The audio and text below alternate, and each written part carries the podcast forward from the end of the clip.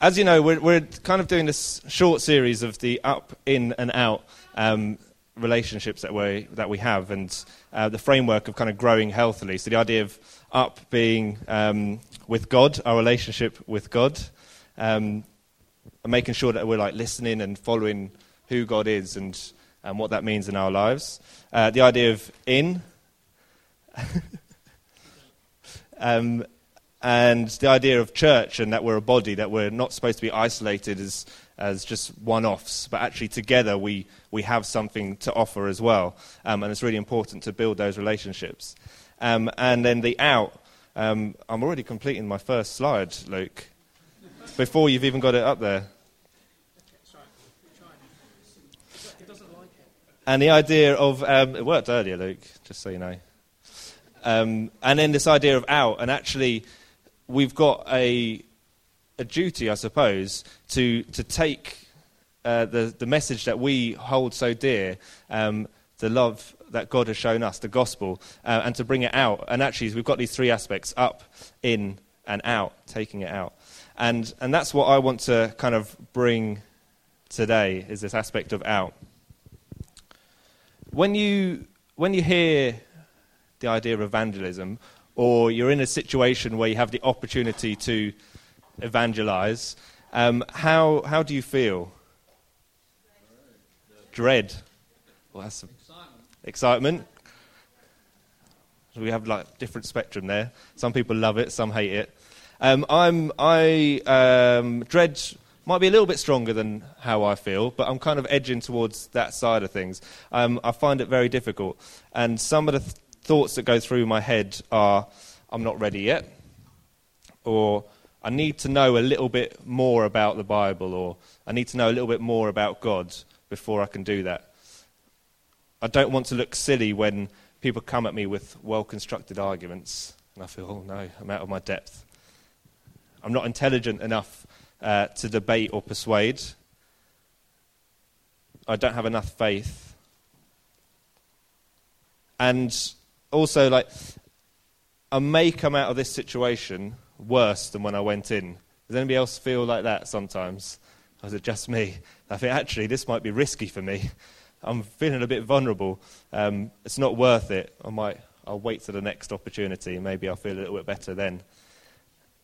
And sometimes, if we do make that first step and we're in this situation, um, we get hit with some difficult questions, maybe, and that's what the dread is, uh, is why you felt that dread.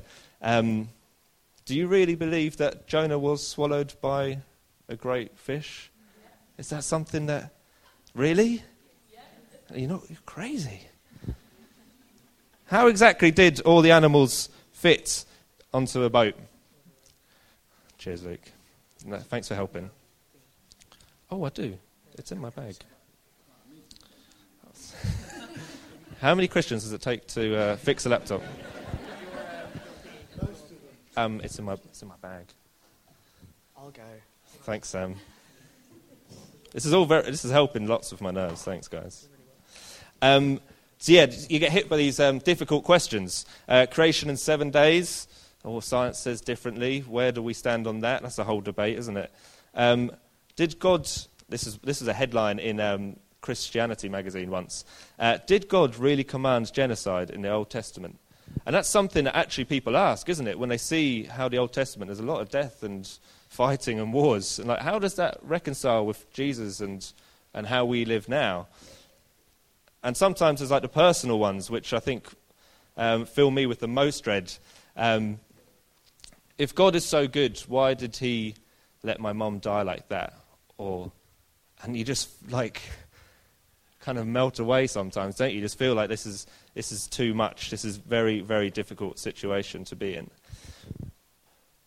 But when I, when I read this book, and um, there's something in here that I just go, this is amazing. There's something in here that I just go, this is massive, and I need to show people. But how? And I don't, sometimes I struggle, I find it difficult. And I read the passages in here, and I see things that that happen in here and they don't happen in my life. And I think, why, how or why? And I don't have all those answers to those questions, unfortunately. Oh, that's how I feel with, with evangelism. bit of shock and nervous. Oh, yeah, is that all right? Thanks, Luke. Appreciate your help. Thanks, Sam, for actually doing it, wherever he is. Uh, great. And yeah, so that's kind of where I'm coming from anyway. And I hope maybe some of us can tie in. Nigel's, uh, that's, relate, that's the word. Right. Forgive me for those of you who don't, are not football lovers, but I'm going to use a football analogy, so bear with me and try and try and engage as best as you can. But imagine that you are the goalkeeper on Team Christian. Yeah? And you're playing against an all star 11 from uh, the rest of the world. So you've got all the different major religions in there. You've got Team Muslim and Team Hindu, and you've got Team Atheist as their lead striker and top goal scorer of the season. And um, you, Team Christian score a goal, 1 0 up, great. We're all loving life. Um, and then there comes a point where Team Atheist, always cropping up and smacking one into the back of the net, 1 all, half time comes. And the coach says, This is it. We've got one half left. We all know that the best player in the world is going to come on at some point and win the game for us. But up until then, we cannot let up. We cannot let him down. We cannot give up. And you've got a few players that are kind of in the huddle trying to G each other up. And one says, uh, We've been given responsibility to win this game. We need a strategy. Faithfulness is good, but it doesn't guarantee us a win, and we need to win. Another guy pr- crops up. We need to bowl them over. Just let them have it. No mercy. Just go for it. And then someone, maybe it's yourself, someone with a little bit of wisdom says, This isn't easy, but we don't just need a strategy or more faithfulness or simply to try harder. We need to befriend them, be nice to them, share some hugs and handshakes. Then they'll trust us and it'll be easier to score. Anyway, you'll, you'll go out for the second half, and you're not sure whether it's. Um, you try to implement all three of these different ideas, um, and you score a goal 2 1. What are the chances? And then something unthinkable happens. A man walks across the pitch, interrupts the game, and you're thinking, what on earth is going on? Can he not see that this is the match of a lifetime that he thinks it's all over. Can he not see? And you notice he's wearing sandals. And then you see, yes, no, it wasn't Sam. and then um, you're in goal, and you see this guy's eyes from afar, looking right into you. And there's something in his eyes, there's like a fire and a passion. Maybe it's compassion. And he says, Come and follow me. And you're thinking, what on earth is going on? Can he not see what is happening? But yet there's something compelling about his eyes, and you want to try and ask some questions, and you want to find out why is he acting like this? What is he doing? You run after him. Your teammates not too happy. And as you, as you wander off, trying to get this guy's attention, uh, you hear a goal goes in and it's 2 all. So you ask, Who are you and what do you want? And he says, Come and see, follow me. I can't. I have responsibilities. I'd follow you, but as long as you told me which side you're, you're on, which team are you on? Neither, he says. What? So you must be, you're on your own side? Yes, he says. What's the name of your side? Joshua. Just follow me and you'll see what I mean. Sometimes I think we're stuck in this football match. Everyone's playing. Um, we're trying to score goals against each other and score points. But winning isn't about scoring points. It's Joshua, it's Jesus. He is the score you soon realize that life will not be the same again following this guy. Sometimes I think that us versus them mentality just isn't effective at all. Sometimes we feel like we need to be the Bible's defense lawyer and know it inside out before we do anything about evangelism. That we need to have answers to those difficult questions and the others that I'm sure you've all experienced at some point. But actually, all we have to do is speak of Jesus, and he will draw people to himself. Nigel read uh, part of this passage earlier, but I'm going to start it from a little bit earlier. Um, I'm just going to read straight off the screen. Brothers and sisters, think of what you were when you were called. Not many of you were wise by human standards. Not many were influential. Not many were of noble birth. Ouch. It's a bit harsh. But God cho- chose the foolish things of the world to shame the wise. God chose the weak things of the world to shame the, the strong. God chose the lowly things of this world and the despised things and the things that are not to nullify the things that are so that no one may boast before him. It is because of him that you are in Christ Jesus, who has become for us wisdom from God. That is our righteousness, holiness, and redemption. Therefore, as it is written, let the one who boasts boast in the Lord. And so it was with me, brothers and sisters. When I came to you, I did not come with eloquence or human wisdom, as I proclaimed to you in a testimony about God. For I resolved to know nothing while I was with you, except Jesus Christ and Him crucified. I came to you in weakness, with great fear and trembling. How I feel now. My message and my preaching were not with wise and persuasive words, amen, but with a demonstration of the Spirit's power, so that your faith might not rest on human wisdom, but on God's power.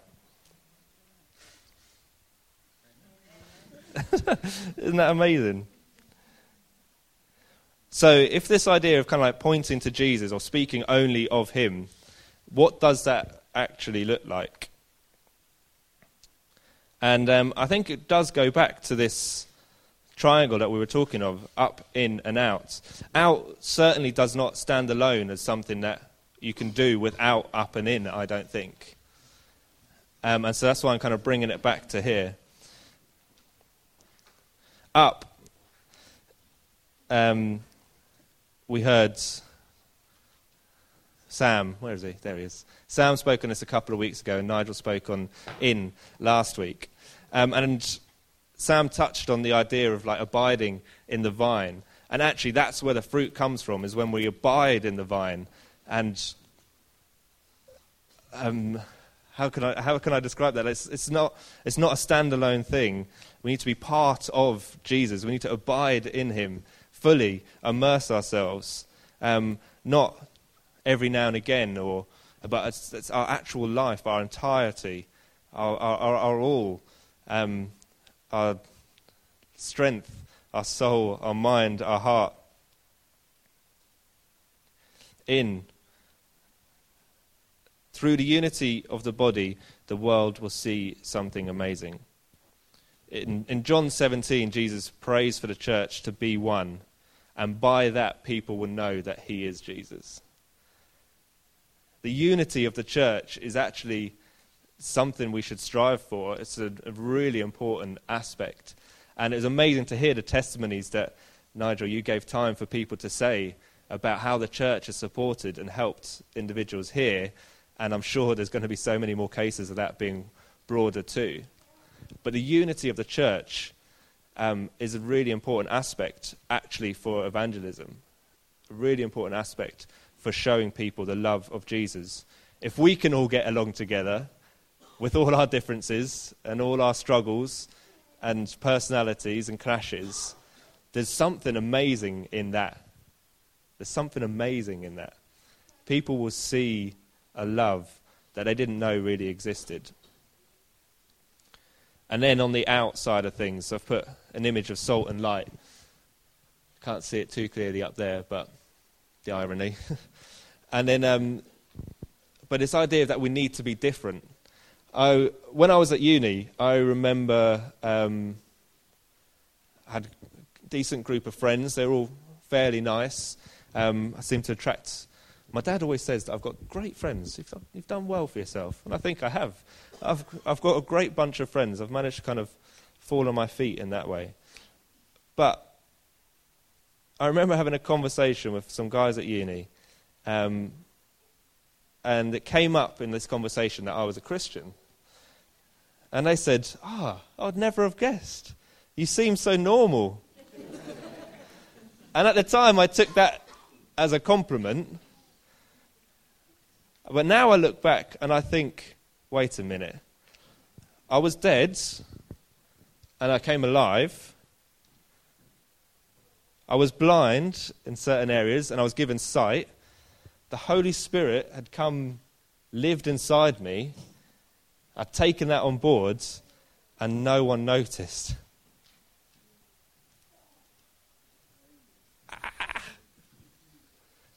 I look back on that and I think that wasn't really a compliment at all, actually. There should have been something so distinctive about how I lived my life that they knew. And there's a difference between being odd or strange, um, as sometimes Christianity is seen, if we're honest, aren't we? And actually being distinct and different and interesting. Jesus was distinct and different and interesting people might have thought he was a little bit strange at times too.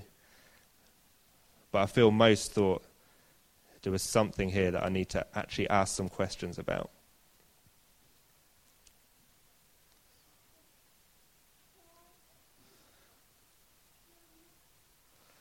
I'm going to skip a little bit.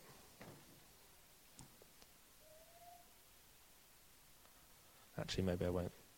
Um, when I was kind of studying and, and reading up and did a little bit of listening to other preachers and reading other books as well, people are talking about when was the last time that we wept for the lost? I couldn't, I couldn't remember when the last time that I was just so overwhelmed with love for people that don't know God that I myself was weeping. And like when I read this and I see there's something in here and I go, oh my God, this is real. I need to act more like Jesus. We have those um, WWJD wristbands, don't we? The what would Jesus do? Or like bookmarks.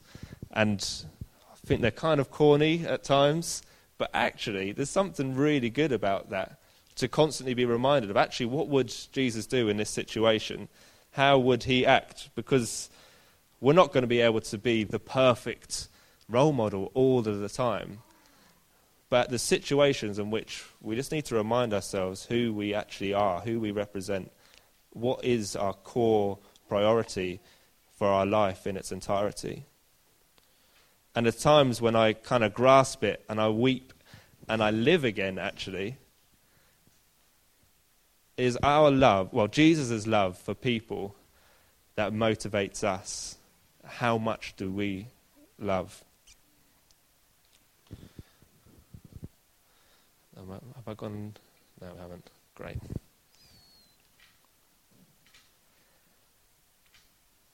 The thing, the salt and the light, what is distinctive about us?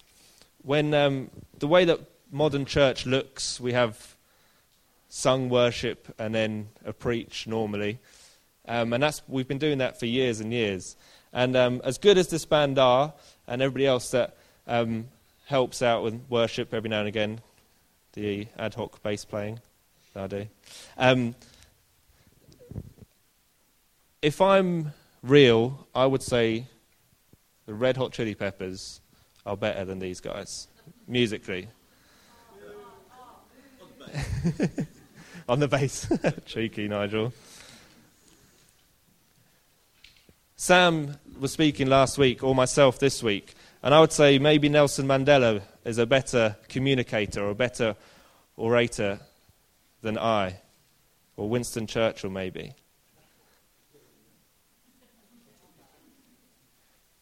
But there's something different about this band and Sam and Nigel and whoever's speaking at the front, and that's God, right?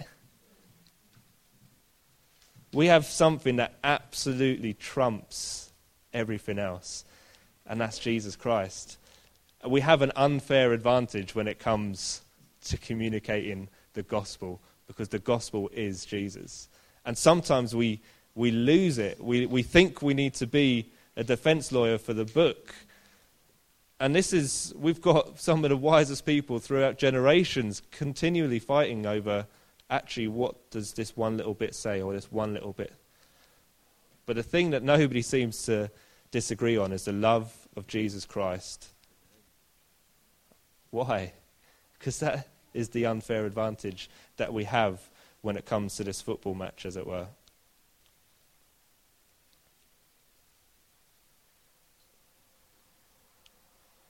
I've lost myself, sorry. I'll use a, um, I'll cover it up by taking a drink.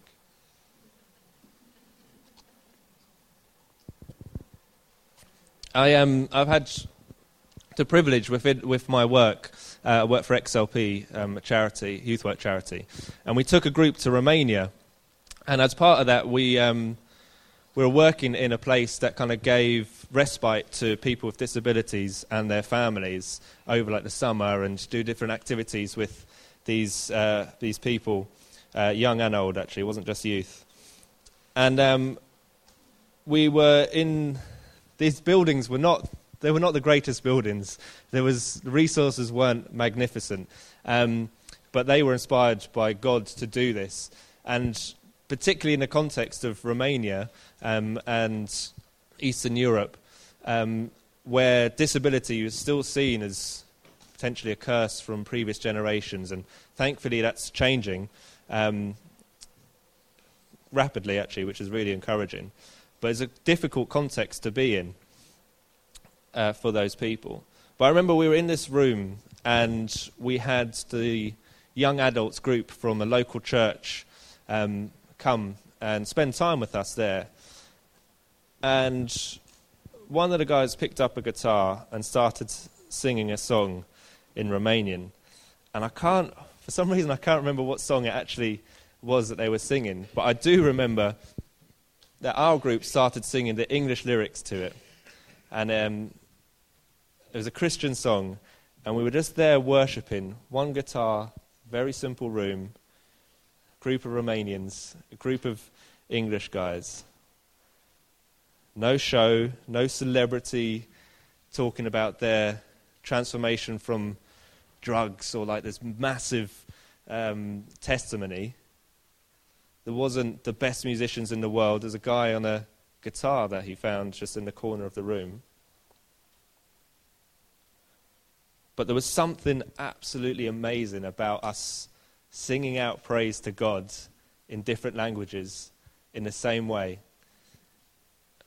And that, again, is that unfair advantage of God being present, not just about our skills and our human wisdom and our human talents. And there was a non Christian guy with us on that trip, and um, he started asking some questions and he started seeking Jesus for himself. And I don't think it was anything to do with my wisdom or our group's wisdom. But sometimes there are like weeks in your life when you're constantly pointing to God, when your whole body is just positioning itself and just pointing to Jesus. It's all about Him. It's all about Him. Unfortunately, I've lost contact with that guy, but he, he, gave, he did say that he'd given his life to God. And I tried to support him a little bit, but maybe it's a failing on my side, I'm not sure. But we have lost contact. And I just pray and hope for him that he's continued on that way. I believe that it takes a miracle for someone to believe what we believe the Bible uses phrases, as I said before, such as dead, deaf, and blind to describe the lost. It requires a miracle for people to have new life. Our, our logic, our understanding cannot generate that. It requires a miracle. And that, I hope, is actually relaxing for you. Because when you think about oh, it's dread For me, it's because I feel like I need to, again, defend this or know all the answers. But actually, when I know it's a miracle, I have no hope of doing that other than with God. I have no hope. There's, I don't have that responsibility because I cannot actually do it. And hopefully, that's freeing to understand I'm in this situation. My only hope is Jesus Christ, not me. I don't need to worry about my intellect. I don't need to worry about how good a communicator I actually am because it requires a miracle. Francis Chan puts it like this If God asked you to go to the local cemetery to raise the dead, not, just, not, not, not everyone, but just one, what would you do? Who would you bring? Who would you bring with you? You've been cheating. but would you bring a great orator, a great communicator to raise the dead? Nelson Mandela trying his hardest. Oh no. Or me trying my hardest. No. Thank you. As he just shown there, not the greatest communicator. Would you bring a worship band with you to raise the dead? The greatest worship team of all time, maybe Bethel. My only hope, as Alison said, is to turn into God because that's all that can help in that situation. And we're talking about raising the dead, giving new life.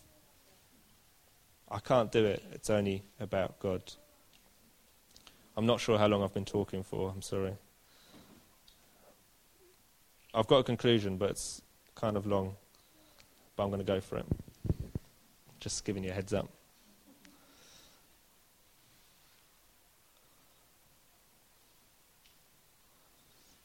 Um,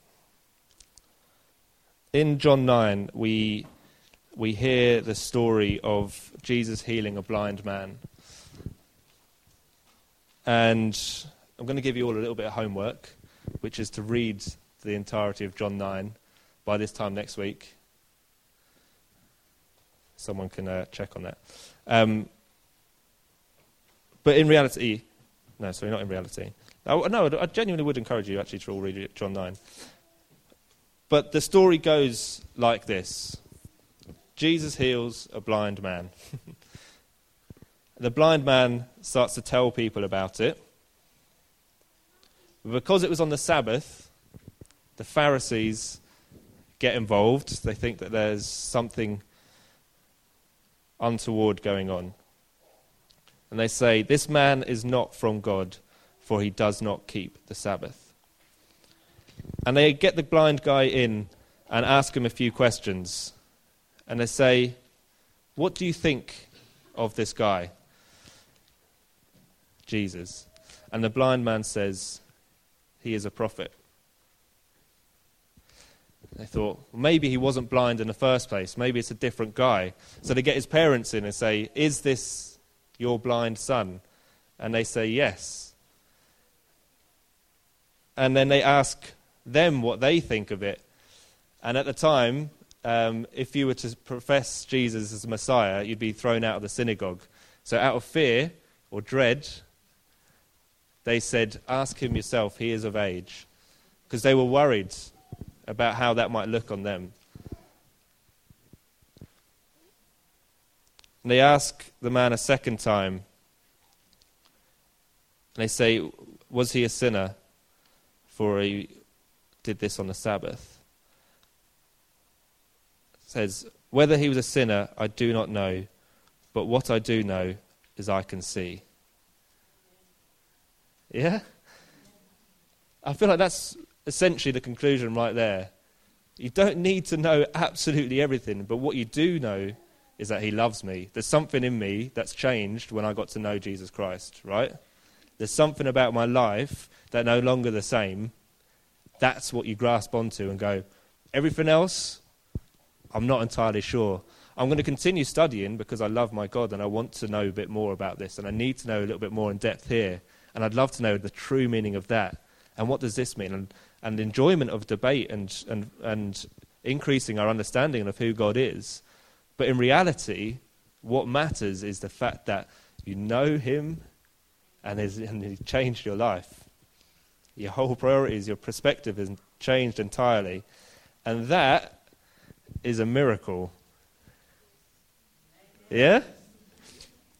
And that miracle is something that people will want to know about because they will see how you live your life and go, there is something distinct, there is something interesting. How can they go through these trials and still point to Jesus Christ? That's, that's not logical. How can they have these celebrations and say, it's not about me, it's about Jesus Christ? That is a miracle. You don't need to have the greatest testimony of all time to show and point to Jesus Christ. Because it's not about you at all, it's all about Him.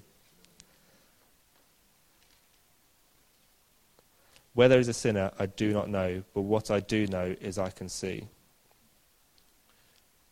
They asked him twice, and so he cheekily says, Were you not listening? Do you too want to be a disciple? oh, I just love him. He's so audacious. But because of that, he gets insulted by standing up for Jesus and he gets cast out. The reality of the situation is sometimes that might happen to us too. That we might get insulted and cast out. That's not going to be enjoyable. But if we believe what we believe, that's worth it. Trying to convey and point to Jesus, and it's Him that does the work, not us.